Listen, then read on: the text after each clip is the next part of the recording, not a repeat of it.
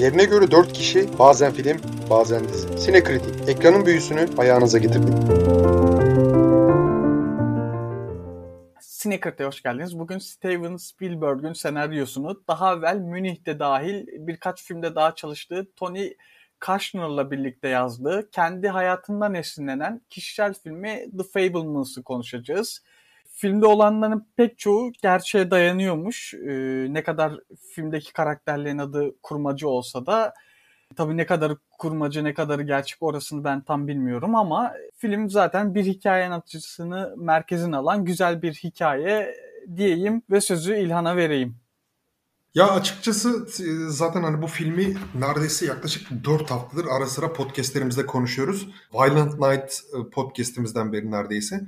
Ki o da şeydi yani hani o, o hafta bizim planımız aslında Fablemans'ı izlemekti. Dağıtımcıların bir kazık atması sonucu o hafta ne izleyelim ne izleyelim derken Violent Night'ı Violent Night izlemiştik.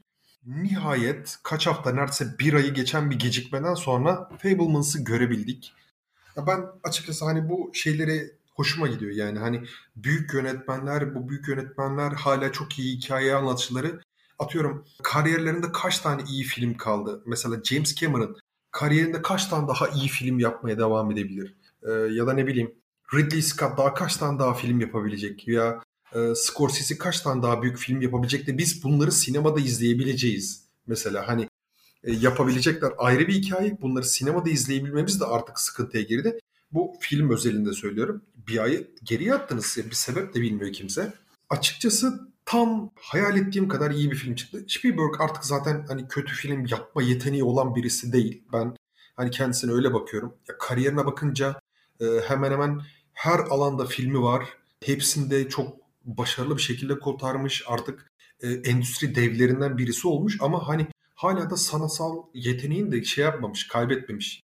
Yani mesela örnek vermem gerekirse onun jenerasyonundan en çok yeteneği abartılan diyeyim. Yoksa hani idari yönleri açısından çok güçsüz birisi değildir George Lucas.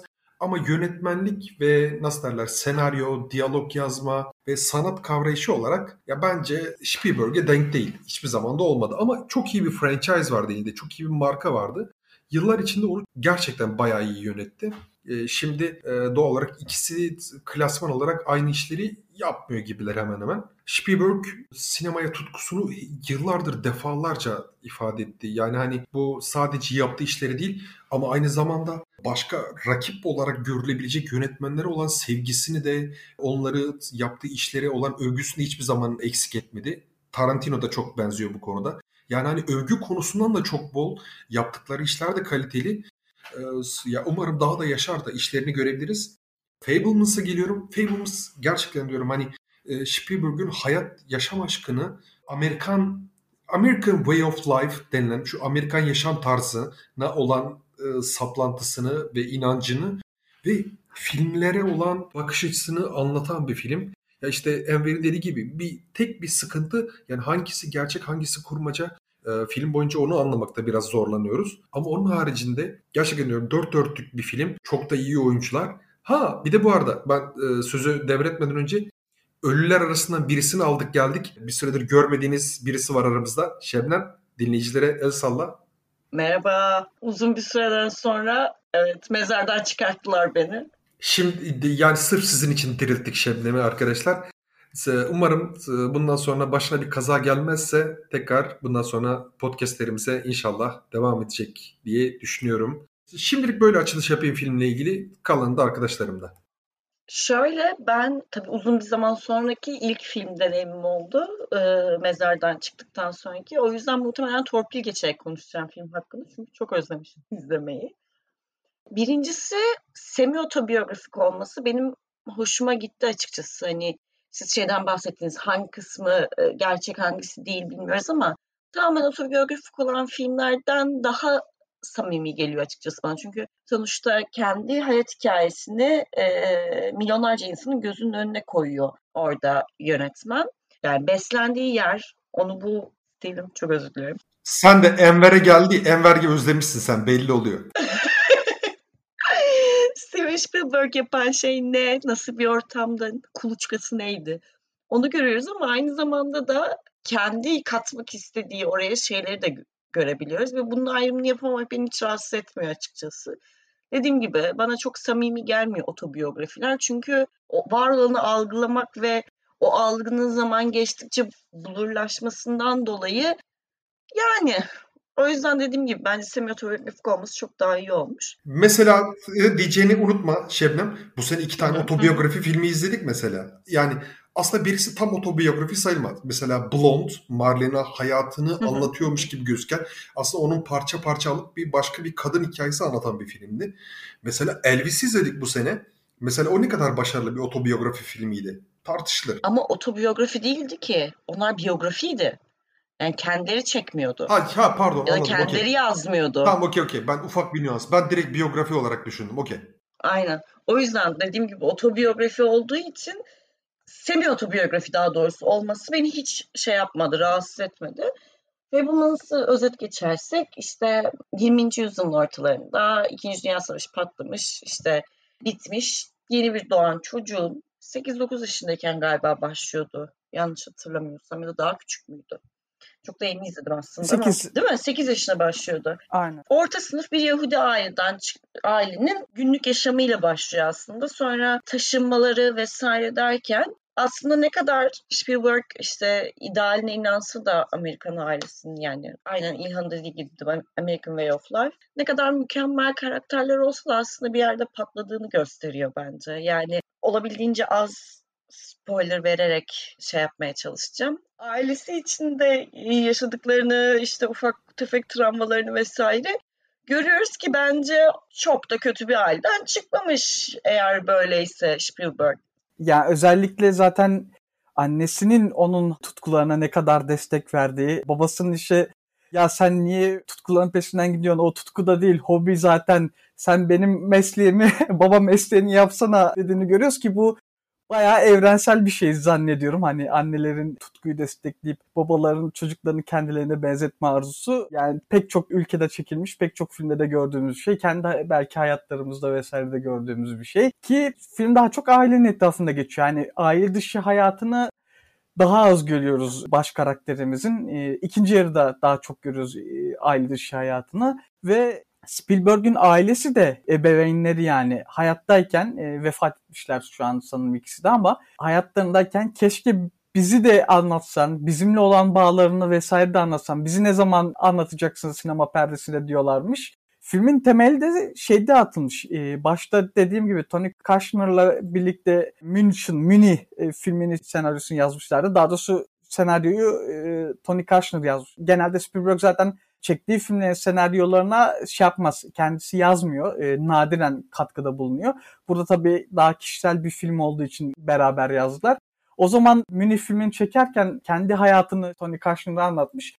O da hani bunu sinema perdesine aktarsak ya demiş. O zamandan beri film üzerine çalışıyorlarmış e, ama filmin tam halini alması, senaryonun tam halini alması Covid dönemini bulmuş ki oyuncular da şey demiş yani Spielberg film esnasında, çekimler esnasında epeyce kez duygula, duygusallaşmış. Hatta ağlamış da e, bunu şey diyordu, Seth Rogen diyordu ve çekimler öncesinde ve çekim esnasında yine oyunculara kendi çocukluğuna ait epeyce fotoğrafını işte belli çektiği görüntüleri, belli hikayeleri vesaire anlatmış. Yani bayağı kendini çırılçıplak hani oyuncuların önüne sermiş e, neredeyse. Ya bu da güzel hani özellikle yani o ortamda olmak isterdim diyor e, diye düşünüyorum. Bilmiyorum siz katılır mısınız? Ya ben açıkçası nasıl derler e, çok deli gibi şey olmadı. Bu ailenin de belli bir toksikliği var ama hani birbirlerine bıçak çekmiyorlar, bir şey yapmıyorlar. Ama her şeyden önce e, Spielberg'ün yani şu American Way of Life tutkusunu daha bir anladım. O şeyi bir yarım bırakmak istemiyorum. Yani özellikle imkanlara erişimin o kadar da yani belli başlı şeylere erişimin o kadar imkansız olmadı bir hayat. Yani azıcık destekle ve azıcık uygun şartlarla hayallerini gerçekleştirebilmen falan vesaire. Spielberg'ün nasıl Spielberg olduğunu anlayabilmek açısından ya benim için cidden çok önemliydi. Yani hani özellikle filmleri yaratma, bu kariyere hayatını şey yapma. Ya benim de hep hayalimdir.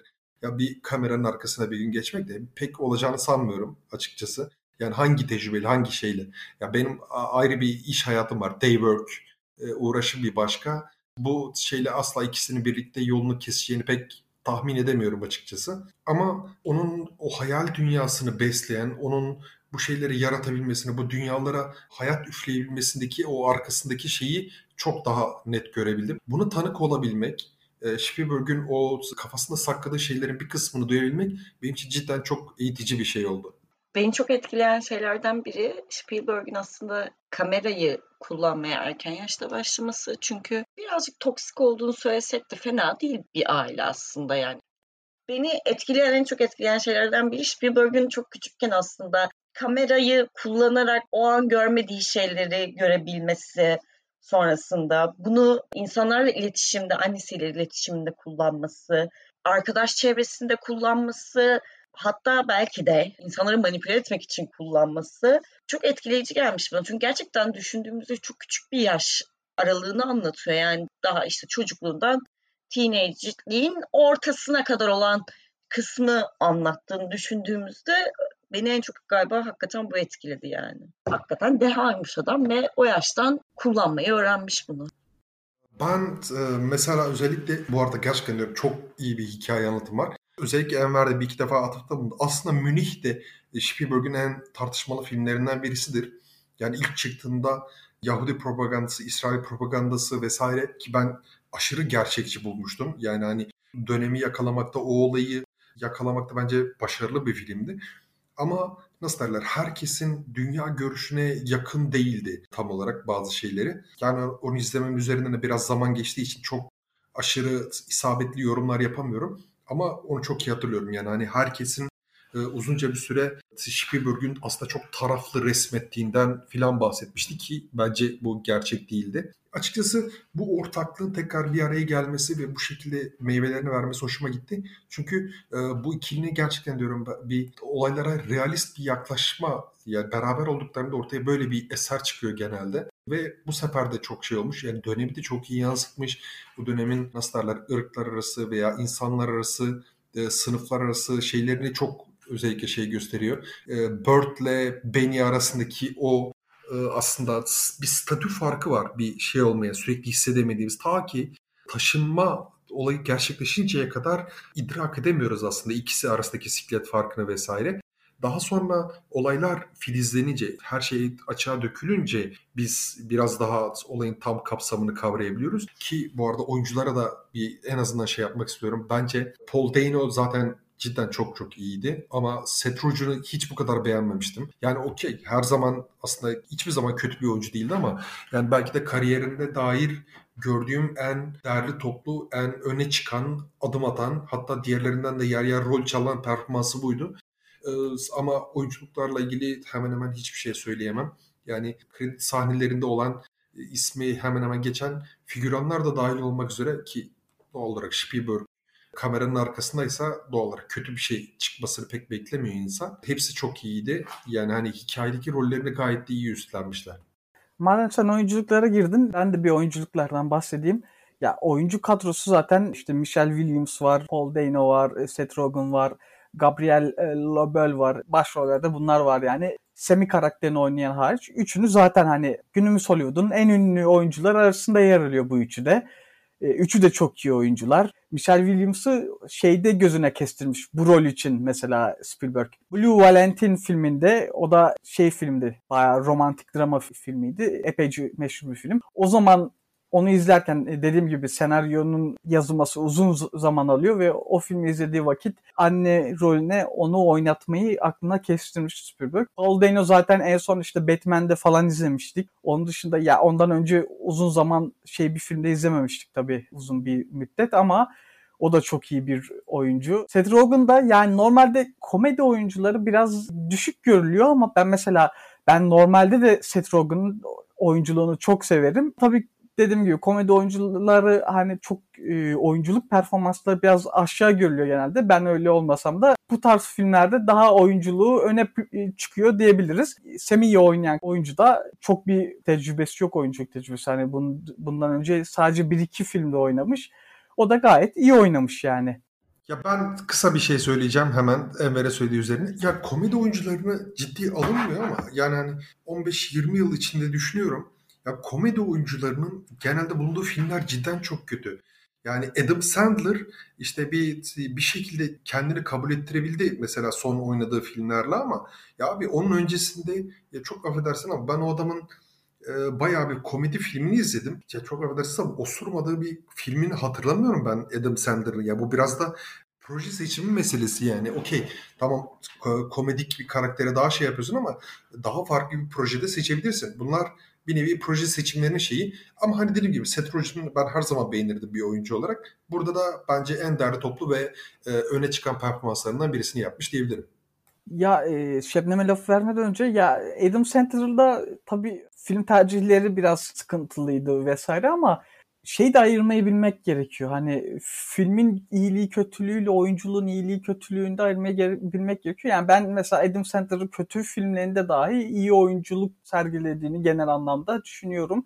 Bir de şey de söylemeden geçmeyeyim. E, sen de bahsettin zaten. Kameranın arkasında Spielberg'ün olması da genel olarak oyunculuk performanslarına mutlaka yansımıştır ki zaten şeyde gördüğümüz bir şey. Yani bazı yönetmenler e, oyuncuları yönetmeyi çok iyi biliyor ve normalde çok iyi performans vermeyen oyunculardan bile çok iyi performanslar çıkarabiliyorlar ki bundan gelecek hafta da ben e, muhtemelen bahsedeceğim. Bunu buraya da not olarak bırakmış olayım. Deyip Şebnem'e lafı vereyim. Galiba tek katılmadığım nokta bu. Genel olarak oyunculuklar gerçekten çok iyiydi. Ama Seth Rogen ona bütün ön yargımı tekrardan ne kadar haklı olduğunu kanıtladı. Çok donuk, yani silik geldi bana filmde bilmiyorum. Belki de diğer oyuncuların yanında ezildi benim için. Ya da dediğim gibi tamamen ön yargımdan. Kesinlikle ön yargından. Başka bir şey olamaz bence. O halde ben size buradan yardırıp devam edeyim. Ya filmin bu arada hani gerçekten övdük övdük övdük ama hani filmin biraz da eksi tarafları da var. Bence Spielberg'ün hayatının bu kadar fazla detayına tanık olmamız da o kadar da gereksizdi. Yani filmin çok sade bir anlatımı var ve bu sade anlatımı bence hani e, bir süre sonra bu kadar uzun bir filmde cidden yorucu oluyor. Çünkü nasıl derler bir iki tane kırılma noktası var filmde ama o zamana kadar yavaş tempolu gidiyor ki yani klasik Hollywood yavaş tempolusu değil yani hani durup öyle baka kalarak bir 2-3 dakikayı geçirmek, öyle bir sahneyi kotarmak gibi değil. Gerçekten yavaş bir temposu var ve uzadıkça e, hikayesi ya tek parça olarak takip etmekte zorlandım bir noktadan itibaren. Ya keşke birazcık daha kısa olabilseymiş. Yani hani e, filmin geneli gerçekten çok iyi ama anlatım dilini ve anlattığı şeyleri düşünerek biraz daha elindeki materyalleri daha seçici yaklaşsaymış hiç fena olmazmış diyebilirim. Otobiyografik filmleri çok şey açısından eleştiremiyorum. Niye bu kadar detay vermiş ya da niye bu kadar uzundu falan filan. Çünkü detay konusunda da filmin uzunluğu konusunda hatta çekim konusunda bile fazla eleştiremeyeceğimi düşünüyorum. Eleştiremiyorum ya otobiyografik filmleri. Çünkü tamamen kendi gözünden, kendi yaşadıklarından kendisini anlatıyor. Onun için önemli olan, onun hayatında dönüm noktası olan ya da onu etkilemiş, onu şimdiki haline getirmişti. Steven Spielberg olmasını sağlamış şeyleri anlatıyor. Hatta bence bu kadar uzun olmasına rağmen daha fazla şey anlatabilirdi bu zaman içerisinde. Tam tersi ben ona takıldım mesela. Yani çok spesifik anlar ve çok detaylar evet anlatılıyor ama daha büyük şeyde görmek isterim. Çünkü çok fazla geçiş vardı. Gerçekten bir süre sonra şey oldu. Neredeydi? Dur şimdi taşınmışlar mıydı? Evet taşındılar. Sonrasında işte falan filan diye koptuğum oldu. Ama buna rağmen gerçekten çok iyi bir anlatım olduğu için hemen toparlayabildim. Evet, ikinize de katılıyorum. Şöyle, e, filmin uzunluğu iki buçuk saat olmasına rağmen iki buçuk saat hissettirmiyor öncelikle. Yani e, iki buçuk saatten sanki daha kısa sürüyormuş gibi akıp gidiyor ya akıcılığında bir şey görmedim ben. Ama arada şöyle bir kopukluk hissettirdi bende. İkinci yarıda film bir tık düşüyor ve yine ikinci yarının bir iki noktasında bir kopukluk yaşatıyor. Nereler olduğunu tam şey yapmayayım ama bir iki noktada öyle bir şey yaşatıyor. Bana yaşattı daha doğrusu öyle söyleyeyim. Ama benim e, asıl bahsetmek istediğim kamerayı eline aldığı andan itibaren e, ve karakterin kamerayla ilişkisini kurguyla ilişkisini görmek, sinemayla olan bağını görmek filmin tabii ki de en güzel yanıydı. Filmin en va- çok vaat ettiği şey de buydu diyebilirim. İlk olarak çocukluğunda o trenli filmi ki genelde sosyal medyada şey yorumları dönmüş e, haklı olarak yani trenin gara girişine gönderme e, olarak düşünülmüş. Öyle mi düşünerek çekildi orası bilmiyorum ama haklı olarak öyle bir gönderme olduğu düşünülmüş. O andan itibaren çocuğun hani o büyülenmesini görmek, onu tekrar yaşatmak istemesini görmek, kamerayla ilişkisi ve işte hayatında yaşadığı bir takım şeylerle şeylerden ilham alarak film çektiğini görmek ve işte Şebnem'in de dediği gibi filmle bir şeyler aktarmaya çalışmak insanlara ve yine film çektiği filmlerle hayatını, kendi hayatını dahi anlamak, kendi hayatına dair bir şeyleri fark etmesi filmin en güzel yönüydü bence. En çok filmle bağ kurduğumuz nokta buydu yani. Benim en azından.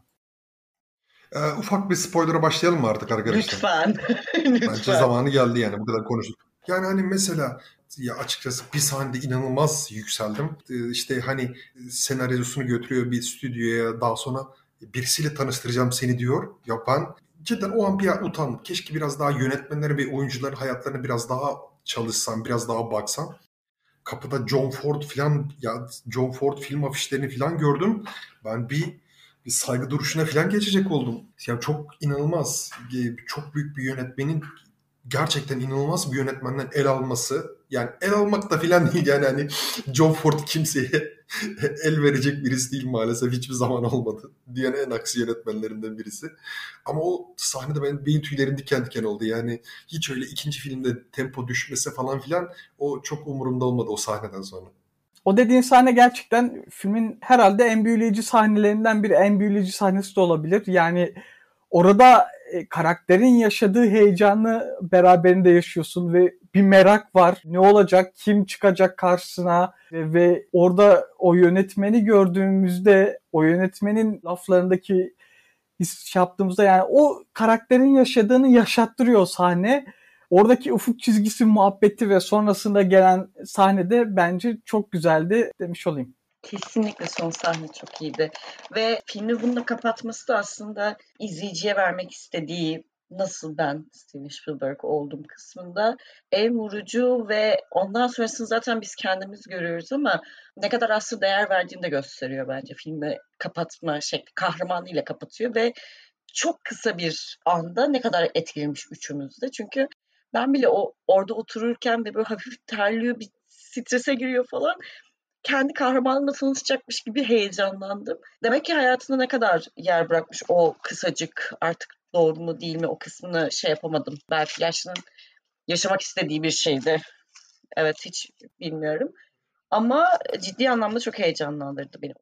Beni en çok etkileyen sahnelerden biri ki onun da hayatında buna benzer ya da bunun aynısı bir sahne olmuş. Okulu mezuniyeti için çektiği bir filmde yarı kurgusal olan filmde ve bunun yayınlanmasından sonra yaşadığı o okulun bulisiyle yaşadığı sahne beni çok etkiledi açıkçası. Çünkü çocuğun kendisini böyle gerçekten golden boy gibi resmedildiği bir filmden sonra bir mental breakdown geçirmesi muhtemelen onu da çok etkiledi. Ya benzer bir şey yaşadı hayatında ya da gerçekten yaşadığı bir andı.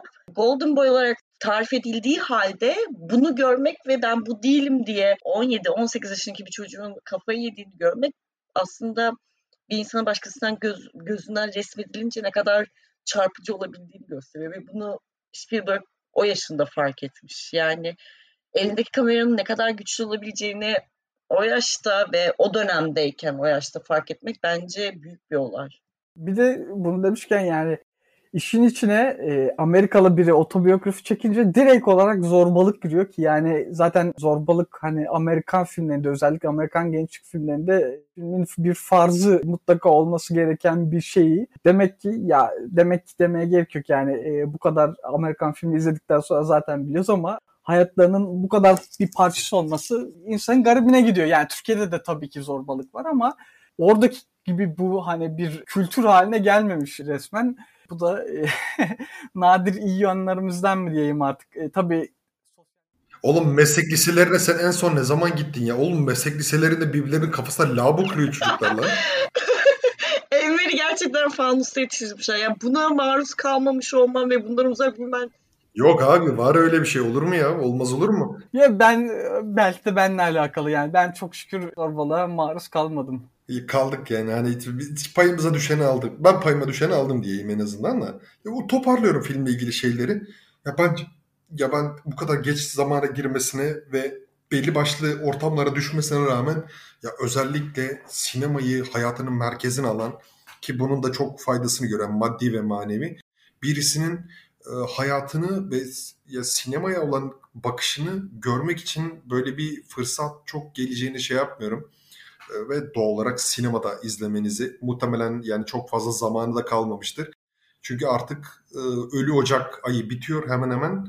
Bir iki hafta içinde böyle büyük blockbuster filmleri ufaktan ringe çıkacak diye tahmin ediyorum. Muhtemelen çok büyük ses getirir mi diye sorarsanız bence getirmez ama sinemada izleyin.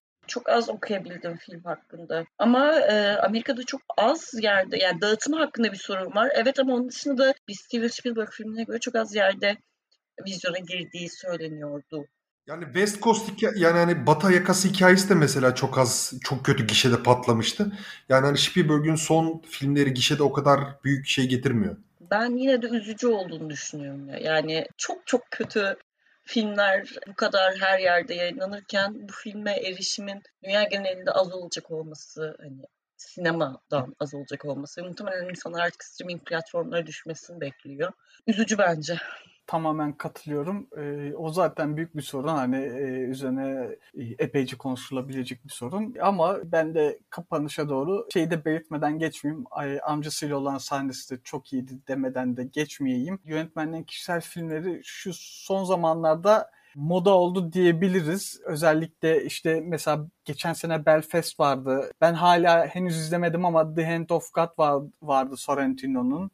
Bu tarz filmler daha da gelecek gibi. Bakalım yani daha da gelecek gibi derken yani daha da gelir herhalde. Ee, yoksa daha başka bir yönetmen bu tarz bir film çekecek mi falan bilmiyorum ama daha da gelir gibime geliyor. Deyip lafı Şebnem'e vereyim ama e, laf vermeden önce eğer podcast'i beğendiyseniz paylaşmayı, e, eğer takip etmiyorsanız da takip etmeyi unutmayın diye hatırlatmakta fayda var kapatmadan önce son söyleyeceğim şey Seth Rogen Türkiye'de yaşasaydı muhtemelen BKM oyuncusu falan olurdu. Asla kabul etmiyorum iyi bir oyuncu olduğunu. Katılmıyorum. Abi daha yani, laf, lafı bitirirken bir de biz e, biz sana marifet etmeyelim diye sözü son anda şey yapman demem bunu. Ne kadar içkentsin ya. Katılmıyorum. Ben bile katılmıyorum yani. O kadar büyük bir hayran olmamasına rağmen Seth Rogen'ın ben bile katılmıyorum buna. Ee, sevgili Sine Kritik dinleyicileri paylaşalım, yorum yapalım. Sonraki hafta evet, görüşürüz. Evet paylaşmayı unutmayın. Çünkü Enver'in dediği gibi izlenmeler sevgi gibidir. Paylaştıkça çoğalır. Doğru mu?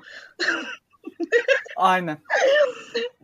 paylaşmayı unutmayın. Sinemada da izleyin lütfen. Görüşmek üzere. Görüşürüz. Görüşmek üzere. Görüşürüz.